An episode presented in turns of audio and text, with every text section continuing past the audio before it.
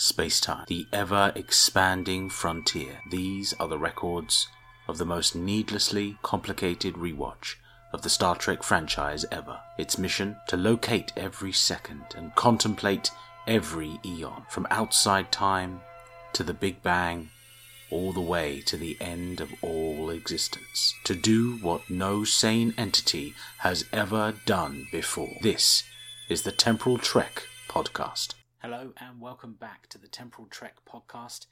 We are in season one and we're on episode eight. We're going to season five of The Next Generation with Time's Arrow part one.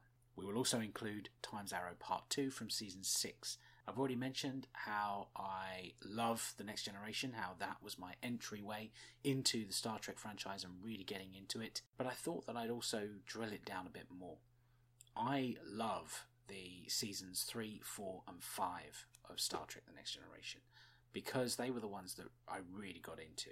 I was really starting to become aware of the characters. Their writing had picked up. Um, the producer Michael Piller then starts to create the world of Star Trek that we really got, get to know for the next good decade after this.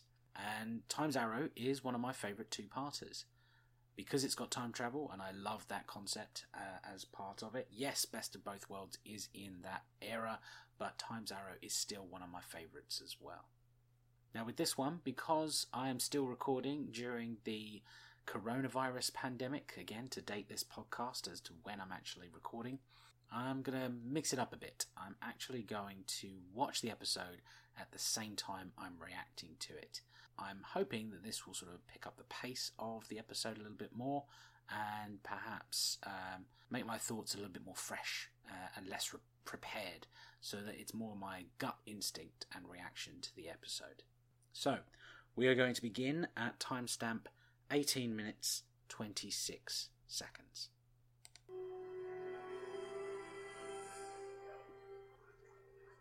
So we're seeing Data uh, wake up on the street. Um, looks a bit confused. There are horses around him. We're not entirely sure how he got there. At this point, we haven't seen a flash or anything like that that we've seen in previous clips as well. Uh, he gets up and is just walking down. We can kind of see that this is America based on the fact there's a saloon sign. You know, it's not indicative of European cities as well. Excuse me. Uh, pardon me. I'm searching for two individuals with an ophidian. I love how Data is very precise. I'm going to pause it there. I love how he doesn't just instantly go into Snake. Uh, he can see that you know um, what is around him. Surely there is some part of his positronic makeup and his memory that would identify where he is in, the world and uh, on the planet Earth. Data picks up a newspaper, and it's at this point we get a reference to the date. We are given August 13th, 1893. So I'm going to jump out of the episode, and this is where I will put in my historical research. For. So 1893. Because we've been given a precise year, we have a far more uh, drilled down time stamp. So all the facts I'm going to give you are just for that year. We've also been given that this is San Francisco. So I am going to ignore world history and try and drill it down to just American history at this time, uh, as well as I can. Now, as I've said in previous episodes, I didn't study American history. I'm in no way an expert. So, uh, for any American listeners or anyone out there who has studied American history, you know, correct me, please. I might have got some of this wrong. I may have read it wrong as I was trying to piece together a, uh, a segment for this part of the show. But in 1893, at the very beginning, in January of that year, we saw white settlers going to Hawaii and overthrowing the monarchy of the time. Now we have Queen Liliuokalani, uh, who is dethroned by the white settlers, and the US begin to intervene in the political structure at that time. Now, I'm not entirely sure whether that means Hawaii instantly became became a state as that part of it, or whether it sort of subsumed a bit later in its history. I'm again, I'm not an expert at this point, uh, but I took that to mean that Hawaii is now becoming part of the US territory. In America, a few months later, we actually have the first Mormon temple being built in Salt Lake City. Uh, so you're seeing the Mormon faith uh, solidifying its position in the US as well. Now, this is the time of Ibsen, Wilde, Monet, Rudyard Kipling, giants in literature and art, but in this episode, in this particular set of clips we're going to watch, there is only one name that you could ever come to, and that is, of course, Mark Twain himself, Samuel Clemens. Now, I'm not au fait with all of his works. I've read, I think, two of them, which was King Arthur's Court, The Yankee in King Arthur's Court, uh, and I attempted to try and read some of uh, the tragedy of Pud- uh, Pudd'nhead Wilson, which is actually the book that was written after this set of clips takes place. It's actually written in 1894. Uh, uh, the reason I tried to read that book was I was trying to do background research into um, uh, the slave trade and and that part of history because at the time we were doing that part of history, the slave trade, but also the, more the British side of it. But I wanted to learn a bit more about the American side because I didn't know enough. Uh, and I tried to read that book, but because there were so many other uh, books to study at the time, I didn't actually finish it. But from what I saw, it was kind of a play on the Prince and Pauper story. Uh, that it's um, uh, a uh, a black Southern woman who uh, used to be a slave, uh, but somehow breaks free. I, I, don't know if she went to the underground or not. I'm trying to remember. it's been a while since I've gone back to it. But she swaps her actual birth son for a, a one one sixteenth, is it something? Uh, who's part black uh, but well-to-do white son and she swaps their place, and uh, they they don't know about it, and it's more about his upbringing and how because he has privilege, her actual birth son becomes a, a terrible human being, and that is the tragedy of Pudd'nhead Wilson. Um, the it was a really fascinating read. I really wished I'd finished it, uh, but now I've I've sadly lost the copy. Uh, but again, if if someone out there has read that book, I'd love to get the comments back. I will try and put it into my big comments episode at the end of this season, and uh, we can discuss it a little bit more. I would love to know more about that book. But uh, that was seen as very much a satire on uh, American culture, the divide between um, you know the arbitrary nature of racism and how slavery was putting labels on people and that people will just become who they are based on the upbringing they've had, not necessarily the, the genetics of their time. That there is a nature nurture element to humanity. In the universe of this Star Trek episode, did Samuel Clemens write that because he had an experience with this future crew who are harmonious and working together? Maybe so, maybe so. But in our reality, as far as we know, he didn't have a time travel adventure with Mr. Data, so uh, we'll just have to assume that he was so ahead of his time. So, back to the episode. We're seeing a newspaper article, and the headline is reading Cholera Outbreak Hundreds are Dying. It's setting up the background of this story that will become more prevalent later in the episode. Data's looking around the street. He finds a, a, a homeless beggar, and you help out a 49er I know that that's a reference to the 49ers who went out, not necessarily to San Francisco, but was it, that sort of area, that geography, uh, in 1849. So we're in 1893, so 50 years earlier. And uh, the 49ers were part of the gold rush of that time. They'd gone there, but they suffered many physical and mental illnesses because of their experiences trying to dig for gold.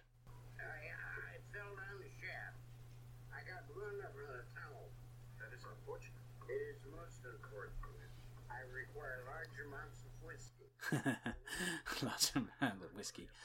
Um, I uh, I have um, a member of my family who, who likes to uh, drink on occasion and is not the best with his health. Uh, so the idea of a character who, who likes to drink to, to dull the pain uh, is not someone I, I know uh, uh, very little about. Take dime. I'm sorry, but I have no form of legal tapping. we're in the same boat, huh? Well, street. You'll have to go find one of your own. do so, but I am presently in search of information. Um, stockbrokers are cheap as hell. Don't even bother. I like the advice being given here. The uh, the the homeless guy is helping out another homeless guy, even though he's just said, you know, this is my street, back off. He's at least trying to help him out. He kind of that, um, you know, the the honor amongst the homeless. You know, they they're a they're a brotherhood.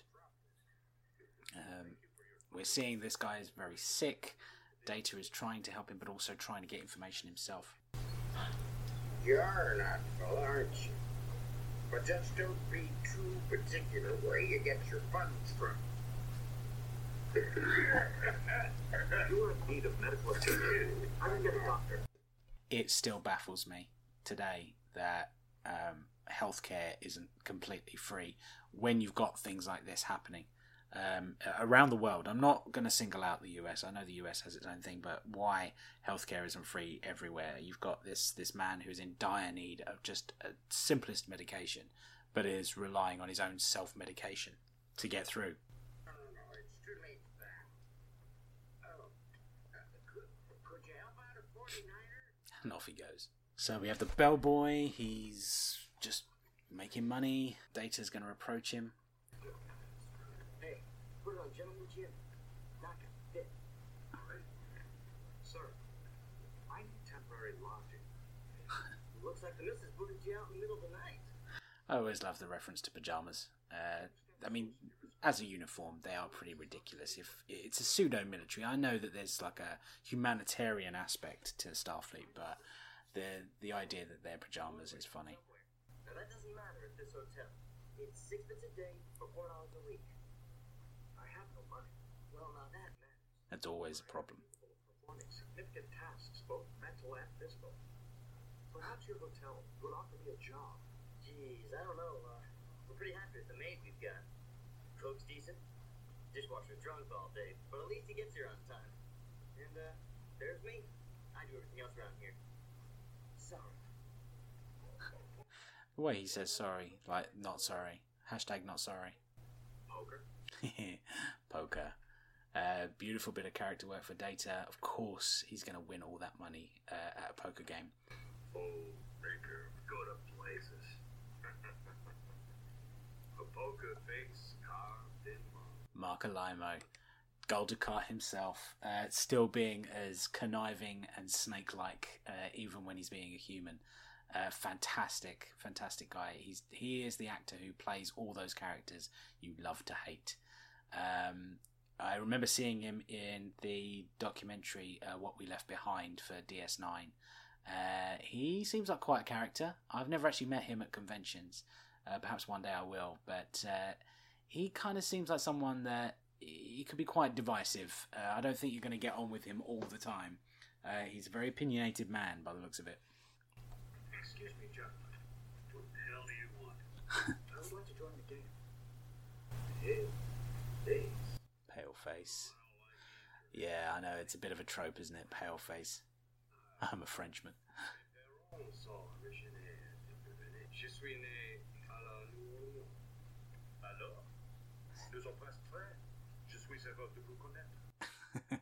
I love the heavy dubbing on that. He's, he's so clearly not saying it, but it's so good.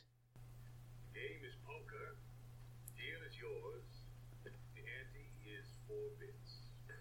Using the com badge. Gotta use the com badge. It is a crystalline composite of silicon, beryllium, carbon 70, and gold. I'll give you three dollars for it. Now, is that a deal, or is he being really horrid to Data? There's a look that uh, the Native American gives to uh, the character offering the dollars to Data. Is he shortchanging him, or you know, is the conversion rate that actually four dollars back then is still quite a lot of money? Um, I am not entirely sure. I've never been sure of how to take that scene and the way that line is delivered, as whether he's trying to stiff him or whether uh, the Native American is saying like, "Why are you giving him money? Why are you bringing another player in? What are you trying to do?" So I've never known how to take that. So again, if you know your history, you know this time period really well. Please let me know. Was four dollars well worth it for a lump of gold? Uh, we just had the 49ers, we just had the gold rush. So was that a time uh, you know, a lot of money. Now Data accepts obviously because he's going to win it back, so it doesn't really matter. He's going to get all his money and then off he goes. He starts fishing out the cards really, really fast, and the jump cut. You know, normally, you know, TV shows today, you would have had that as a long, drawn out five minute scene, maybe even a montage sequence as he gets more and more money. But I just love the jump cut to the fact that he's not only uh, won the poker game, but he's won literally the clothes and the hat off their back. He's wearing the hat and the waistcoat from the Native American. He's just sort of walking in to this lovely grand suite at the hotel, and you're you're just seeing him uh, live out uh, the the American dream, I suppose. So the scene plays out. Uh, you got the bellboy who's like asking for the tip, but Data doesn't quite understand. He's got his hand out. The mention of the cholera epidemic, just keeping that going in case you missed the headline. Thank you for your assistance. A dollar? There's anything you need. See, now he loves the fact that he was given a dollar as tip. So, is a dollar a lot of money? Again, it comes back to this point. If a dollar is a lot of money as a tip, and you know, you always think that maybe two, three, four dollars, you know, each time the busboy helps you would be a good tip. He was given a coin and was perfectly happy a few moments ago in, in an earlier part of the scenes. And if a coin was fine, and now he's being given a dollar, as if he's been shown, I don't know, a fifty quid note here in the UK, um, his reaction seems to be good. So four dollars seemed to have been a good offer for the com badge, which is why I still can't judge whether I um, uh, I understand what exactly that character was trying to do to Data. However, I do require some supplies. Anything you need. I can get it for you wholesale. I can get it for you less than wholesale if uh, you don't ask me where it came from. This guy needs to meet Quark, doesn't he? Really? If it doesn't need, you know, if you don't mind where it comes from, I can get it less than wholesale. Uh, I can just imagine if the Ferengis came back to this time period, uh, what they would do uh, if they actually met him. How they would hide the ears, no idea. I'll have to go clear across town, and it's not going to be cheap. Will this be enough? I would love to be in that position. Just, you know, reach into your coat pocket and just, you know, bring out a load of cash. Just ask for someone else to just get all your stuff for you. Uh, I, like I say, I'm recording this during our uh, coronavirus self isolation. Just get a bit of money, someone just delivers it to your door. Nice and easy.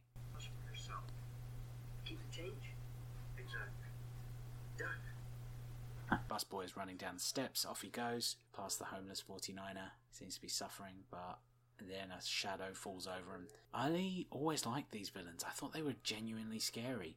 They didn't say very much. They were a shadow kind of looming there. They blended in so well with the environment around them.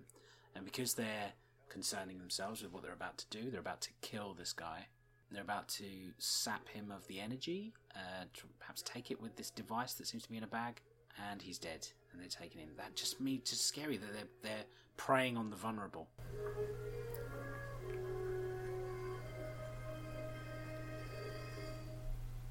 We end at timestamp 27 minutes 16 seconds.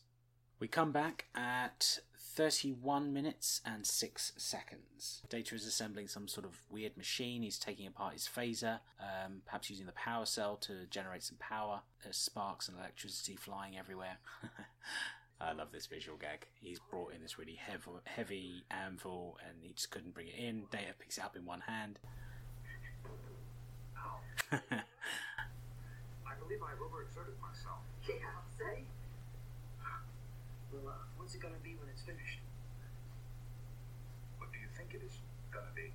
I thought this scene was actually a nice little callback to our episode with Kirk uh, stuck in the 1600s, or what we thought was the 1600s, where he had to play coy and not give away too much information. You know, he claimed he came from an island called Earth, and you know, Data is not giving any answers, not taking anything, and just letting him assume and sort of play into it. We've got actual time travel here. Data has gone back in time and he's trying not to influence events. He knows he's on Earth. And anything he could do could change things. At this point, we don't know the overarching story. We are only taking these clips, remember? So uh, he's trying to prevent perhaps any damage to the timeline. So he's just letting this guy figure it out for himself. Kind of motor for one of those horseless carriages. That is a good guess. You really think there's money in those things? Perhaps. Isn't that what makes America great. To what are you referring? A man rides into town in his pajamas, wins a stake at a poker table, turns it into a horse's carriage, and makes a million bucks. I like that. That's the scene plays out. Uh, he tries to play Jack uh, and sort of say that you know it's a horse's carriage engine, but it's not quite ready yet. So I'm not going to promise you anything. And uh, he, you know, uh, this bellboy is determined that he is going to be the one who's going to sell this engine and make a fortune, all this sort of thing. It's nice to hear. It, it's good. It, it plays out a little long as a scene, but I guess if they were trying to fill the time for the episode, they needed something. Uh, it doesn't really play into it. It's just giving more plausibility as to why people are just accepting data uh, as he is. Uh, it, this scene plays into an act break or an ad break, uh, and then we come into this new scene, and we have our star, our guest star, I suppose, of the uh, the episode. We have Mark Twain, Mark uh, Samuel Clemens himself, and he's about to talk about um, the the age of the era, the satire of the time. This, uh, distinguished natural philosopher It's such an overplayed character. Uh, he really leans into the the the hamminess of it. Uh, it's really over the top. Um, I don't know Mark Twain that well, as I said in the history segment. Um, so you know, if if this is supposed to be an accurate portrayal of Mark Twain, he is certainly eccentric. And there we get Guinan. This was genuinely puzzling. I remember the first time watching this episode and thinking, why on earth is Guinan back here and not on the ship? and you know we never saw a point where she traveled back in time so what exactly is she going on kind of start to work it out that perhaps this is an earlier Guinan but it was kind of weird to see straight off there's also the other aspect that she is African American um, she's um, of a skin color that would still be I don't know um, controversial in American society at this time that that would they be accepting of an African American woman uh, in what appears to be high society? We're in this very ornate place, and you know, would they just accept her as that? Um, you know, she's clearly dressed in very fine garb, so perhaps she's rich, perhaps she's seen as coming from a wealthy family, so they're more accepting. You know, money talks. Um, it, I don't know. Again, I'm no expert in this time period, so I would love to know. You know, how believable is this scene? purely based on the fact of the race of um, of, of which Guinan appears to be. I do like that. Uh, you know, the humanity is like a diamond shining just as brightly. race was akin to a precious jewel. but this uh, increasingly hypothetical someone would not be me. Ah, the satire of the age, eh? Um, human beings aren't all that great. This episode has been quite slow so far. There's really not much plot. It, it is kind of plodding along and just presenting the fact that there's this mystery here that Guinan's somehow in the past as well. Data needs to try and find her.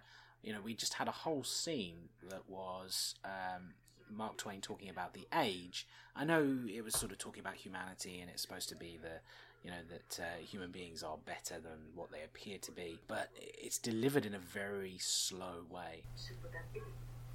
The Enterprise. Is that clipper ship? It is a starship. She is well ingrained, so if she came from another planet, she really knows her stuff. I mean, she's talking about clipper ships and things like this. You know, she's she's clearly done her research. I love the reaction. Uh, Whoopi Goldberg's uh, acting when she's trying to uh, uh, sell that she. Oh, of course she knows data. She just completely forgot. It, it almost veers into the acting you know, from Ghost and Sister Act. You know that felt more like Whoopi Goldberg than it felt like Guinan. Um, but it's still funny to see as, as she tries to play off that, oh, of course, yes, I know you. Let, let's just go over here and have our secret talk about how we're, you know, not who we say we are. She's not done listening. I, I really like that idea that perhaps the El-Aurians were sent out into the galaxy uh, to study literally everything, and she's not done listening to us. That perhaps she is trying to pick up our human history in, I don't know, like as though she's an organic recording device. Uh, I, I kind of like that idea, but it also explains why um, the Borg perhaps you know becomes such much, much more of an exponential threat. I know this is information from outside the clip, But just as a side uh, discussion piece, that if the Borg assimilate all of the El-Aurians, they're assimilating all of their knowledge, and if they know everything about all the cultures across the galaxy from them, uh, you know, did the Borg just suddenly explode their own sort of I don't know Borg renaissance because they gained effectively knowledge of the entire universe? I mean, if they uh, assimilate an El-Aurian who was on a similar mission to Guinan and came to Earth and learned about Earth, is that how they figure out more about us and how they sort of start pushing towards the Alpha Quadrant and Beta Quadrants? You know, do they learn everything? Um, I'm recording this after uh, episode 8 of the Star Trek uh, Picard show that's just aired, and we've been learning about the ab- admonition. Uh, I've got big trouble trying to say and pronounce that, but admonition, where there is some piece of information that the Borgs felt was so um, abhorrent or uh, so destructive to your mind, it would destroy you and make you insane, that they cut a Borg cube off. You know, did an El-Aurian find out about that? And would they have known a bit earlier? Uh, would, wouldn't they have found out a bit earlier? Or if they didn't, uh, did that El-Aurian go mad and actually kill themselves? And you know that's a whole other story. I mean, that would be a fantastic little side story. That you know the El-Aurian who found it out, uh, and we we never found out about it until later. Um, there, there, there's ripe plucking, I think, for that story. System that I take you into my confidence. I require your assistance. Say, I am from the 24th century. She touches his nose. It's quite funny. Our ship encountered a species who appears to be threatening 19th century Earth. I investigated was inadvertently pulled into their temporal vortex. I like how an episode just explains itself. You know, I, I do kind of miss the episodic way they're explaining the plot. You know, now the episode is almost over. At this point, we're about 39 minutes into the episode. There's only about six minutes left, and they've already explained everything. Now, unfortunately, they've been talking aloud, and someone's been eavesdropping, and it is Mark Twain. Eavesdropping is by no means a proper activity for a. Nonetheless, the deed is done. Oh dear, they've been found out. And we stop at timestamp 40 minutes and 1 second. Now, as I say, the Netflix UK edit uh, ends there, and they actually put these episodes into two parts, unlike some episodes where they play them as one. Uh, so I'm ending this at this point, and then we're going to go into part two uh, separately. Now that throws you out if you are watching this as one piece, but like I say, all of these will be based on uh, the UK edits based on streaming.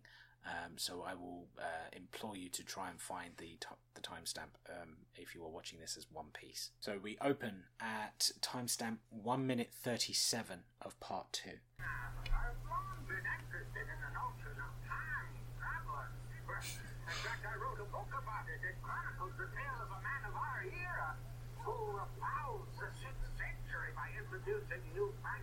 Now, of course, he's talking about uh, the Yankee in King Arthur's court. Uh, it astounds me that he was writing about, you know, um, the butterfly effect. He was talking about a traveler going back and changing uh, history by uh, introducing concepts and technology that hadn't existed before. Uh, he is profoundly aware of the danger of time travel, uh, something that this podcast was set up for uh, in the first place. Uh, so it's it's it's fun to see that a character has already kind of gained that perspective. Uh, he's there talking to this journalist. And I have no doubt that their intent is to foul Alva just like my Yankee did in King Arthur's time. Well, let me serve notice. As soon as I have the necessary evidence, I intend to expose them and make it absolutely clear that they are not welcome here. A? I love that the journalist has no idea what he's talking about. He he just assumes that this is him pitching his future books. Uh, it's a great way of sort of sidetracking the impact of having uh, these characters in the past, uh, and you know the, it mitigates the impact because they don't believe him. Exactly the same way Data did uh, with the bellboy. Data has now left the hotel. Mark Twain is following him, and those sinister aliens just walking by. Again, they are really good. You know, uh, nice. It's almost kind of you know the steampunky element of ha- them having this technology, and they're just blending in with old uh, era technology. Now we are going to cross over with the uh, the credits. So we're going to skip the credits because they aren't happening at this time, and uh, we're going to go straight into the next step. So we have ended at three minutes seventeen seconds, and we come back at four minutes fifty nine seconds. So that cholera epidemic has carried on. We've got both Riker and Doctor Crusher in full garb, uh, just detecting all of the the bodies and how unusual they are.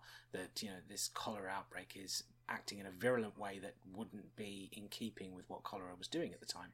Cerebellum, cerebral cortex, the brain stem, the entire nervous system has been depleted of electrochemical energy. Now I don't know the science behind this, but it's tech the tech speak, and I always love it when it's up. So it's it's a good uh, good chance to hear some tech the tech. Now this story in modern times would this have actually been a season long arc? We could have had some characters in the past, some characters in the future, and then we would be flipping back and forth. It's it still staggers me that a big concept like this was brought in and then placed as a two-parter in the show. That they didn't try to stretch it out, flesh it out a bit more. Now I know at the time that was a way of thinking that was completely alien and something they wanted to avo- avoid because this was syndicated TV and they didn't want to have people confused. They kept on flipping in and out. But as we're about to see, they're having this little conflab. They're talking about uh, what's going on. I love the moments where Gates McFadden and Marina Sirtis are holding their waists because they're they've got the corsets on. Uh, it, you know, it's it's just that little tiny bit of acting in there, um, just to reinforce that they're so uncomfortable in this garb uh, from the time period. Um, but just coming back to that point, that why TV wouldn't want to make a story arc, you know, step away from uh, the big expensive sets and the CGI and have like this understated character piece, period piece, uh, you know, using old sets uh, from other TV shows and films at the time. Uh, you know, reduced your costs. You know, just go somewhere else on the Paramount lot, reuse some of their sets. Uh, it still baffles me that they would have seen that as a way of you know reducing the cost of the show, but keeping a nice uh, story all the way through. And that's modern storytelling. Um, I like a bit of both. I like me episodic. I like me arc story. But today, this whole arc would have been, you know, maybe a season, maybe a season and a half. I love the idea that uh, Geordi knows that she's coming. He can see her using the visor, and then has to pop these uh, absurd uh, glasses on um, and sort of blind himself. Mr. Pickard. More bad Irish accents. Um, actually, no. Is this a bad accent? You know, I, I know it's exaggerated, but um, how do uh, Irish speakers? Are there Irish speakers listening to the show? You know, what what is a good accent? What is a bad accent? To my ear, that doesn't sound right. But you know, is it offensive to you? This accent, Mister Pickard? Even now, my uh, my troop the acting troupe. Um, uh, this is actually one of the things I loved about uh, Stardust City Rag, the episode in Star Trek Picard season one, where it, you know they were getting into their lavish costumes and going over the top, and Picard got an eye patch. You know, it was a nice little callback to the absurd excuses that Starfleet officers do when they go on like a, a special undercover mission. Um, you know, and here's Picard saying, "Oh, I've got an acting troupe. This is uh, Shakespeare Company." Um, I, I strongly suspect this is Patrick Stewart also coming into it, and he tries to convince her, "I'll pay you the rent. Don't worry. Just you know, just give us a bit of time now, please." and it hasn't worked. The ploy has not worked. She walks off. just breezes it off. So Miss Clemens is uh, sneaking into the apartment, trying to get an idea of what's going on. So skipping through the scene, not much happens here. Um, you know, the bellboy is, is convinced that uh, he's got a story to tell and that he would like Mark Twain, Samuel Clemens, to write it for him. Uh, and then he's saying, you know, only you are qualified to write your own story. Um, as a writer, as an author, that you know, it's lovely to hear and sort of and see that you know, uh, you write what you know and you keep to your own story. Uh, it's a lovely bit of, of writing for me as uh, as an author, but uh, to most people, I imagine this scene is going on a long time without much happening. You know, we get the point. He's sneaking around. He wants to know more about Data, but kind of just get on with it. If anything, you know, he, he steals the battery, and Data and Guinan come in. They start to discuss what's going on. Uh, I do like the fact that when they reveal that uh, Mark Twain has, has taken the battery. Uh, sorry, Samuel Clemens has taken the battery. That uh, it's uh, dangerous to humans if there's a prolonged exposure. And of course, he drops the battery because he realizes that's going to hurt him. Uh, they find him hiding in the wardrobe. Uh, there's something farcical about it, which is fitting of the period. You know, the the plays. I'm thinking now Oscar Wilde, that sort of thing. The kind of farcical element of the the guy hiding inside the closet. Uh, it's a it's a nice little fun aside. They find the battery, they pick it up. Data? Shame on you, Mr. Clemens. Shame. Shame, madam?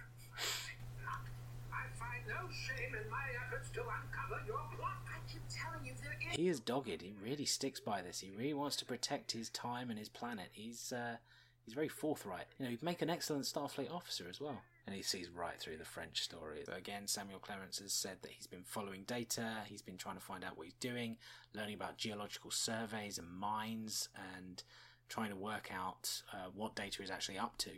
Uh, he's a superb investigator.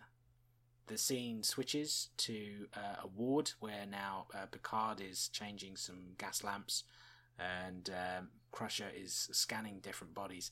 There's a great bit where a doctor turns to Crusher and says, Nurse, uh, I trust you can keep everything in charge. And she does this wonderful uh, eye roll as her back is turned to him, and then she turns back and just plays the part.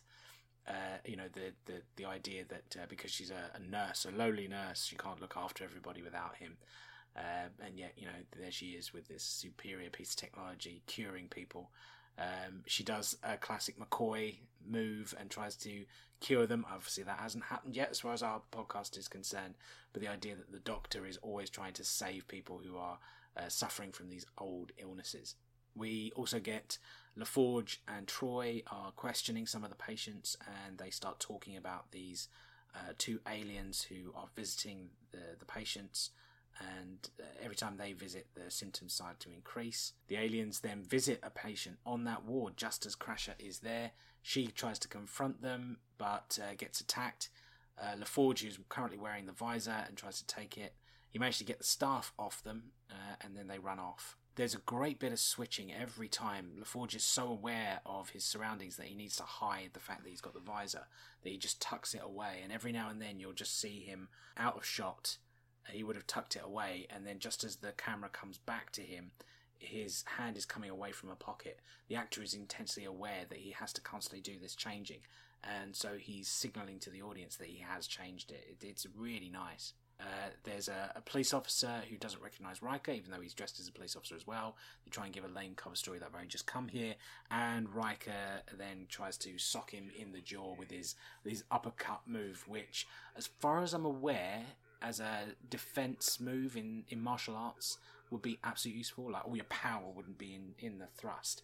Knocks him out and down he goes. They're out on the street and Data is about to rock up with a huge carriage, just enough to collect everyone. Now, how Data knew about everybody being there and needing ev- a space for everybody, it's a bit fortunate. I love the cut coming up as well. You can see the stunt double driving the cart looks nothing like Data. Really good. Do give it a look when you watch this. Obviously, act break, and we come back in. Tech the tech. Triolic waves. Triolic waves. I wonder if I take my com badge and hook it up to this device, and I use triolic waves, perhaps I could open a portal and push myself back to my own time. If I can just open the casing on this device. I am going home. I am getting out of here. I don't care where I end up. I don't care if I die from this Atavachron. I am getting out of here. I am no longer be making a podcast for these gods. After all, what do gods need with a podcast? This is cool. The the idea that there's a, a, a, biological creature that can open vortexes in time. Uh, great set up for uh, Discovery. Think of all the problems that Discovery came into when they were criticizing it for having a spore drive and being able to move across the galaxy on uh, a biological propulsion. And here we are. There's a alien snake that can allow time travel. You know, there's biological reasons for everything. Not everything has to be a, a plausible scientific explanation. It can just be a fun plot story element. And I think this is one of the best examples of how uh, we can defend things like Discovery from the naysayers, the haters, the people who are just desperately clinging onto a reason to hate this show um, by going back to, uh, you know, one of the best two parters, uh, Time's Arrow. And here's a snake that can cause time travel. And you've got a problem with mushrooms that allow for fast travel around the universe. And off the soapbox I get. Data's head was found, so this is what started the mission. Obviously, I know I've watched this episode a million times, uh, but Data's head was found. So we've been introduced to the idea that perhaps there's something's going to happen to Data. He's been trying to find this cave, which is why he's been investigating all of the mineral deposits and so forth. But we're introduced to this idea that perhaps there's a time loop at play. Now, this will play into my review later when I come to the continuity aspect of my rating. Uh, but if we are in a time loop, then there might be other things at play. And we're back to having the acting troupe and uh, all of this, and I'll be skipping through this part of the scene. So uh, they come in, they play, they try and butter her up by saying she had a fantastic delivery when it is so undeniably awful uh, and flat. It put me in mind of every time when we were in English class at school and we had to do uh, reading to the, the rest of the class. Uh, we were given a page each, and then uh, one after the other, we had to read the rest of the page. And you know, myself included, we just blankly read every word as we were saying it, and it's so awkward and horrible to be forced into reading aloud when you haven't mentally prepared for it.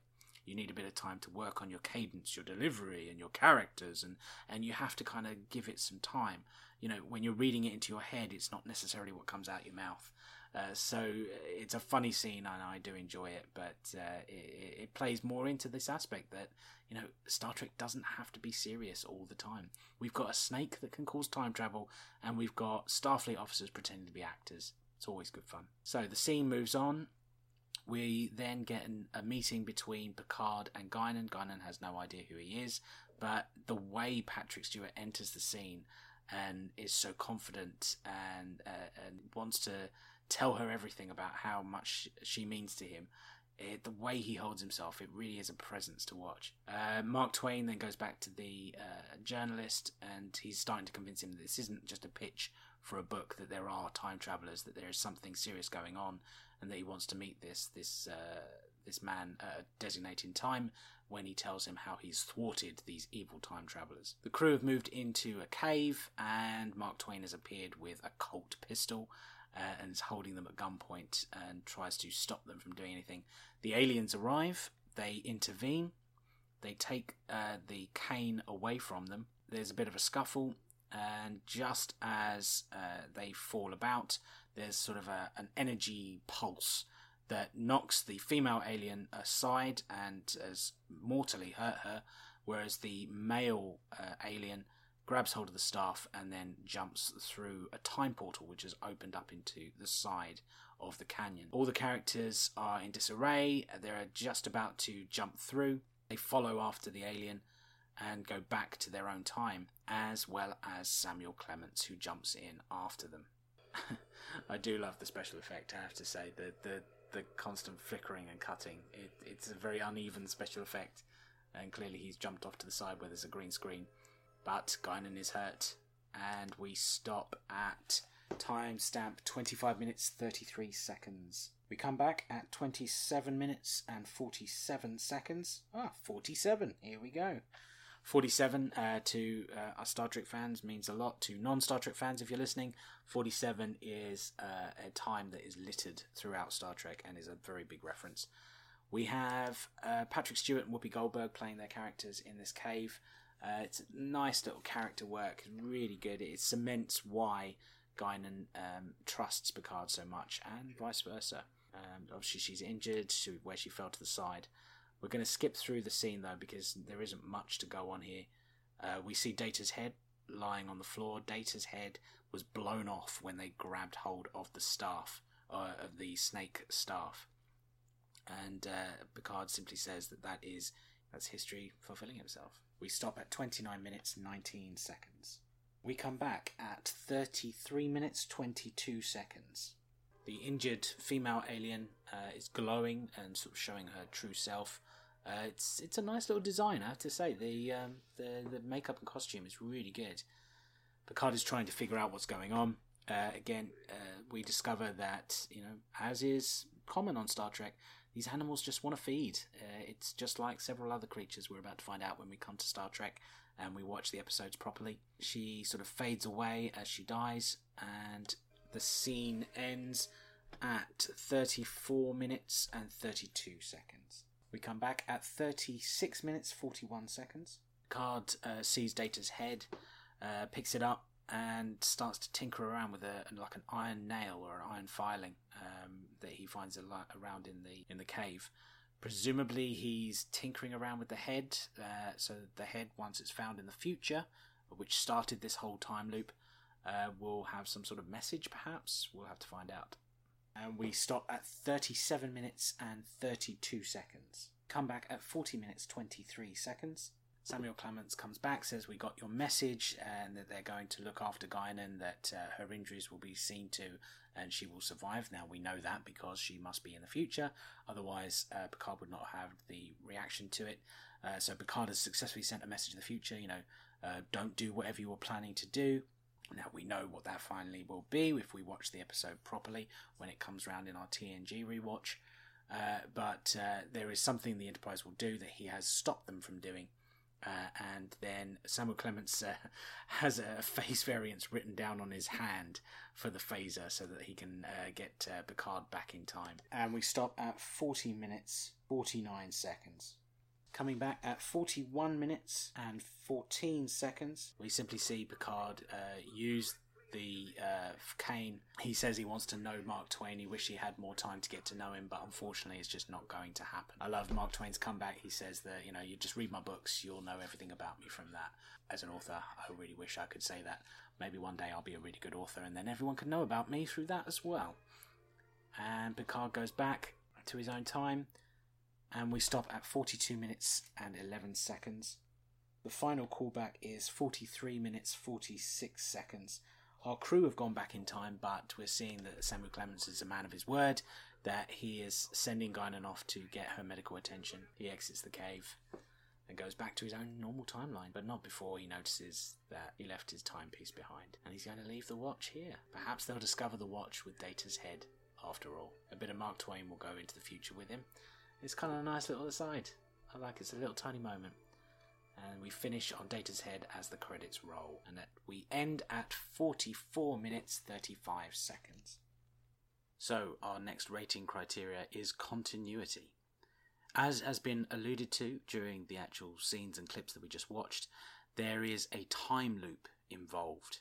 So, anything leading up to the time loop effectively being resolved, just as Picard said that it was history living itself out, is covered by that there is no further impact on continuity. Everything that has happened is supposed to happen.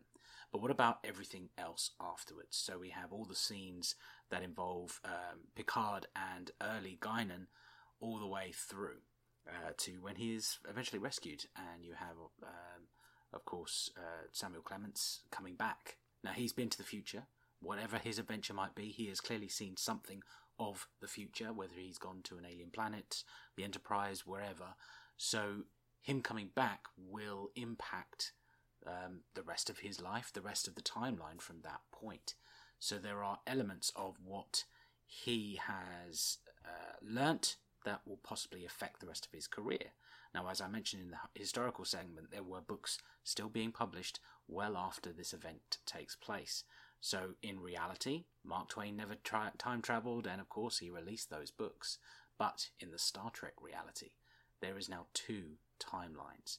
There's the timeline of Mark Twain, who never time traveled and released the same books as in reality, and there are now other books, almost the same book, but inside the mind of Mark Twain is the knowledge of the future, be it good or bad. There is now two timelines from this point, from the 19th century. Now, as far as Guinan and Picard, we have to assume that they are also covered by the same time loop, even though the time loop has stopped. Now, if they are covered by the time loop, isn't Samuel Clemens also covered by the time loop? And I think I'm going to come back to him placing the watch on the side of the rock. By placing his watch on the side of the rock, I'm guessing that's an allusion to the fact they will find a watch, the, the watch next to Data's head, when we come to the episode properly. That means that all the characters here are in a time loop. Because of that, our two timelines are completely cancelled out. The time loop has been closed. By Picard going back, by Samuel Clemens leaving the watch, we have effectively closed the loop. Anything that may have changed, we have Guinan there. Now, Guinan, as I know from other experience from watching Star Trek, has powers that go far beyond what we understand and sometimes have a temporal nature to them. So I'm going to treat Guinan's presence as if we had the presence of a Q. Any timey-wiminess, any changes to the continuity, I'm seeing as cancelled out by the presence of Guinan. So as far as continuity is concerned, there is no impact. The time loop has been closed.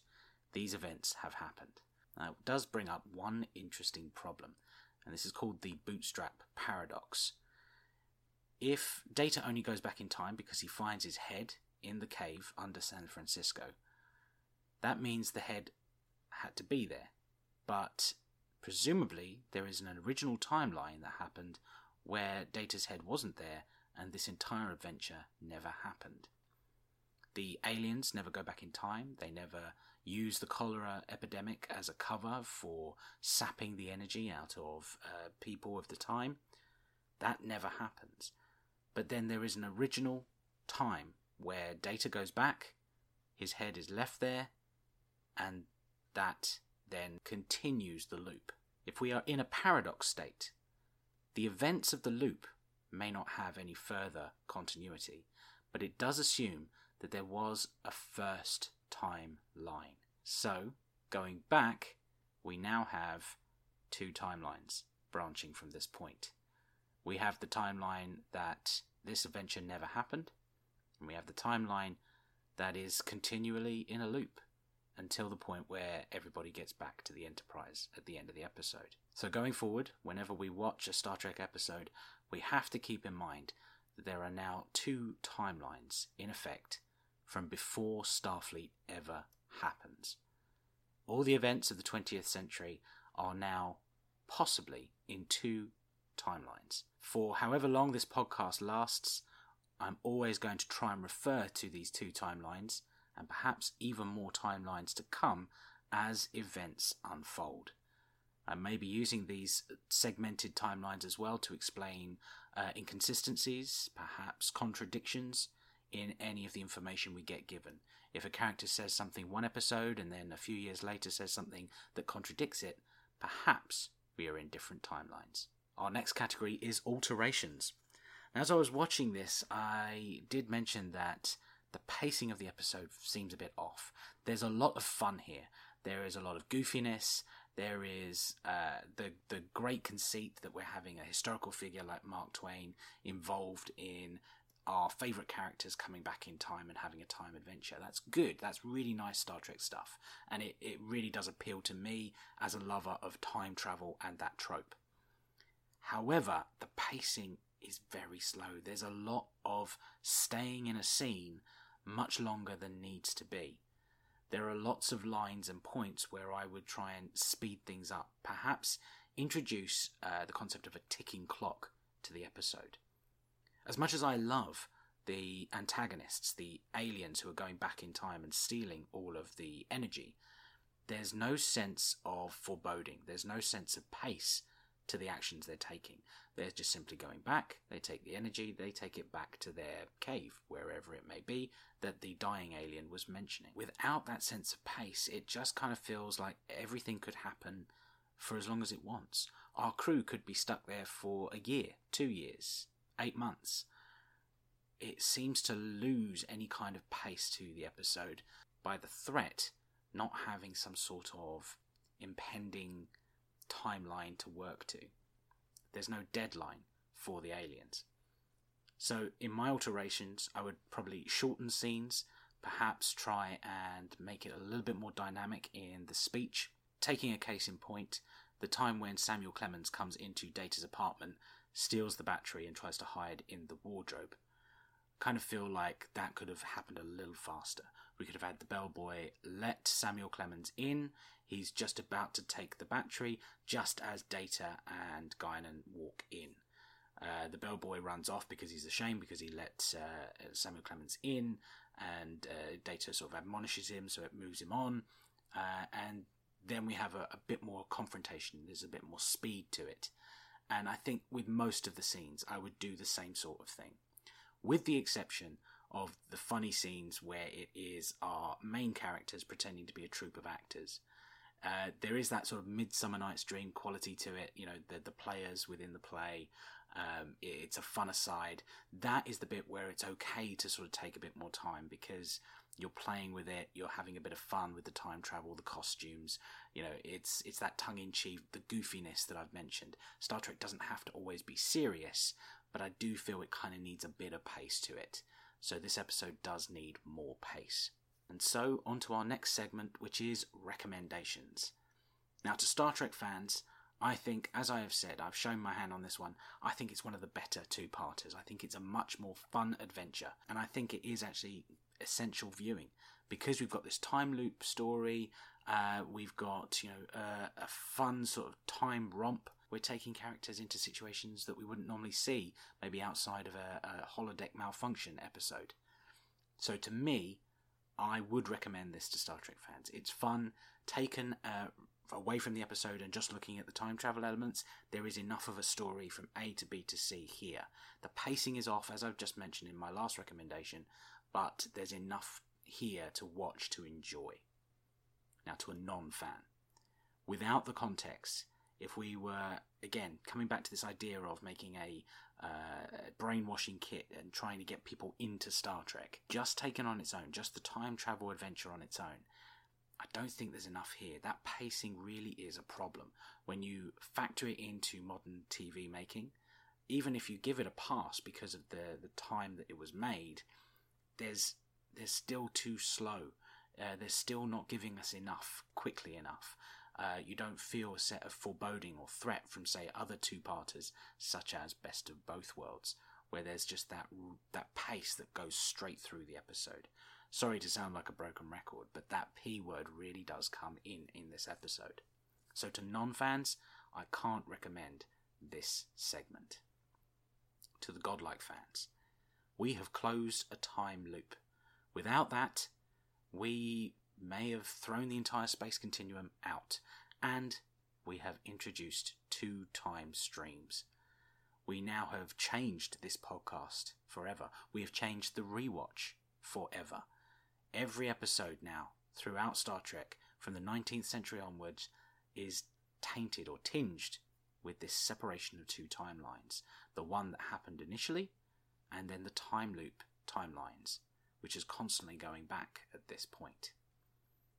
So, to the godlike beings, I'd say that this segment is exceptionally important and has to be in a rewatch. Now, what remains is for me to set up the. Um, actually, you know what? No. I- I'm not doing it. I've been making this show with no help, no guidance. I want out. Q, I know you're listening, Q. Q, Come here now. You called? I'm not doing it.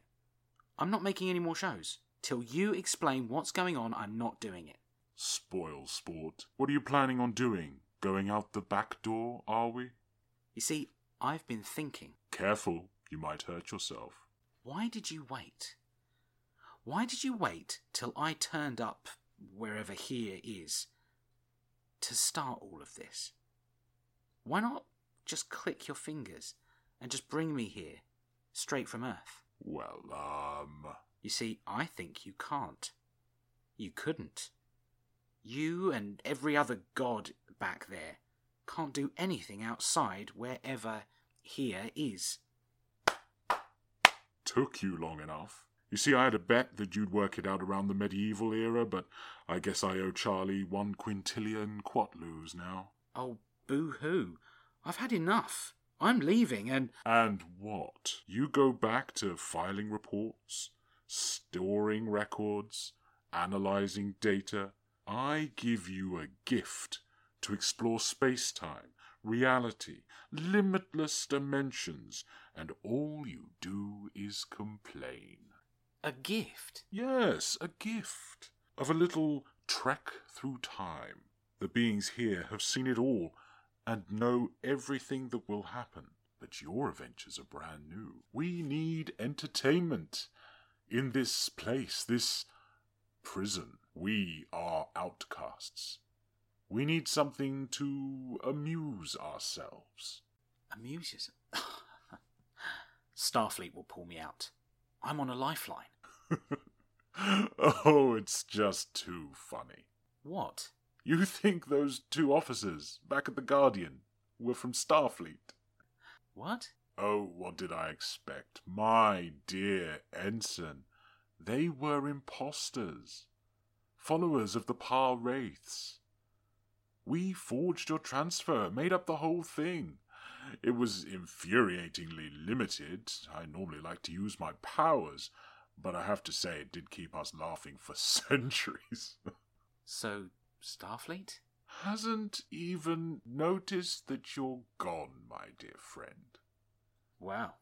Then, looks like I've got nothing to lose. Get some other stooge. I'm done. Oh no, come back.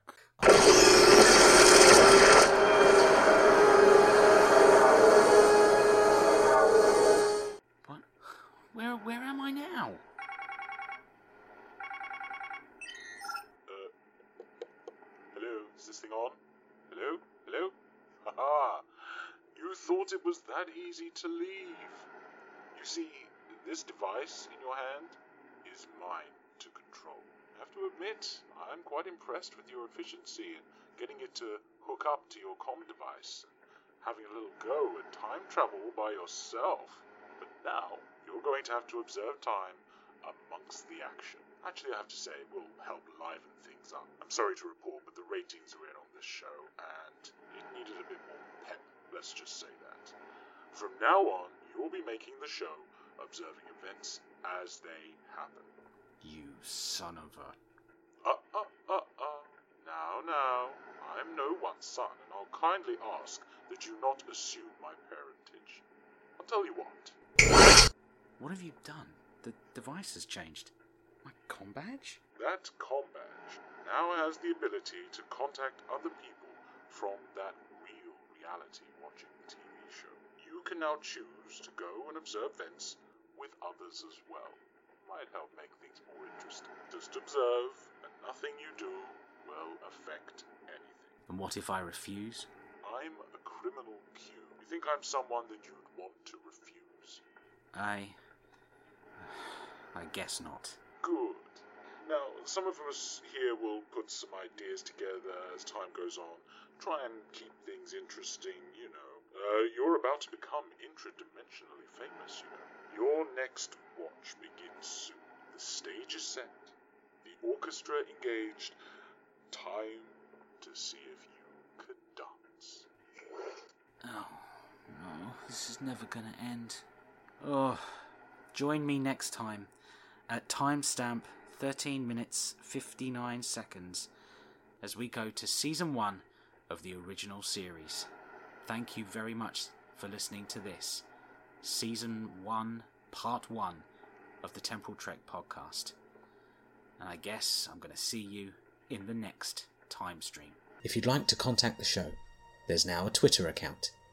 Search Temporal Trek Podcast at rider underscore coattail or contact me directly at hitch underscore Daniel. I'm also on Instagram, Daniel underscore hitch underscore writer. There's also a website with all of the timestamps you need to follow along. Go to ridingcoattails.simplesite.com and click the Temporal Trek page link. The show is always going to be free, there's no Patreon at all. But If you wish to financially contribute to the show, feel free to find my books by searching me, Daniel Hitch, on Amazon. And we'll catch you in the next time stream.